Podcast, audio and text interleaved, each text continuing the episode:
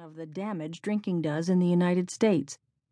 The CDC reported that 88,000 adults a year die of alcohol consumption. There are also, the CDC report says, more than a million alcohol related emergency room visits, as well as 10,000 traffic fatalities a year caused by drinking. Drinking is a cherished American custom, a way to celebrate and a way to grieve and a way to take the edge off. It brings people together. It makes social connection easy. It loosens inhibitions. Alcohol has immediate and profound effects on behavior, writes Dr. James Milam in his classic study, Under the Influence. At low doses, alcohol stimulates the brain cells, and the drinker feels happy, talkative, energetic, and euphoric. After one or two drinks, the normal drinker may experience some improvement in thought and performance. This is the alcoholic sweet spot, and its looseness and clarity have been woven into the fabric of American history. The American Revolution, the winning of the Civil War, and the great burst of creativity in American literature in the 20th century were all enhanced by drinking. Americans are also well acquainted with the dark side of drinking. After several drinks, the normal drinker may begin to show signs of intoxication. Dr. Milam writes of the sedative and toxic effects that occur when the drinker keeps on drinking. He may become emotionally demonstrative, expressing great joy, sadness, or anger. He may also begin to show signs of motor incoordination, staggering slightly when he walks, knocking his drink over as he leaves the table or slurring his words. If he continues to drink, his vision may blur, and his emotions, thoughts, and judgment may become noticeably disordered. When someone is drunk, the familiar suddenly seems unfamiliar, and the simple complicated. I take out my phone, writes Adam Rogers in describing an experiment with drunkenness and its aftermath.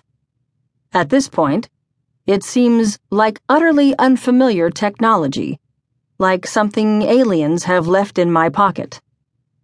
When does drinking become more than just a little harmless enjoyment? In history and in personal life, drinking has to be judged by its effects, not by the quantity imbibed or the attitudes of the surrounding culture.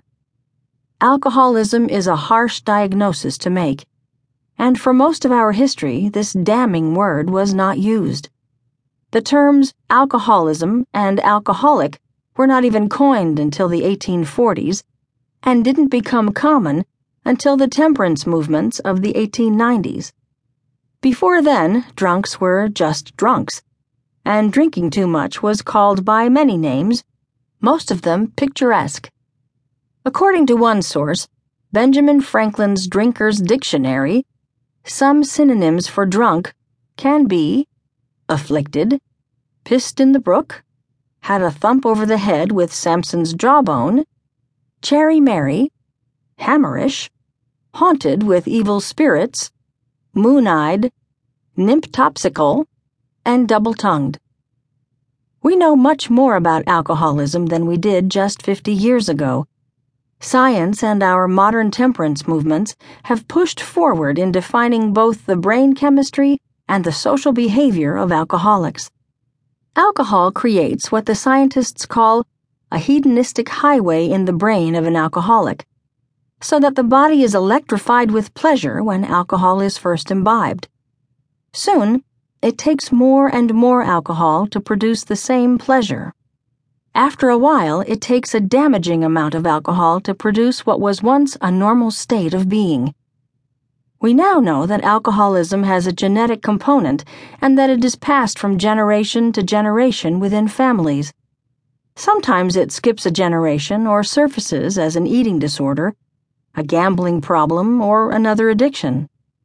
What baffled 18th century First Lady Abigail Adams who watched her brother waste his life through drinking and then was heartbroken to see two of her sons and two of her grandsons die of drinking, makes sense to us now. Alcohol also has an environmental component. People raised in society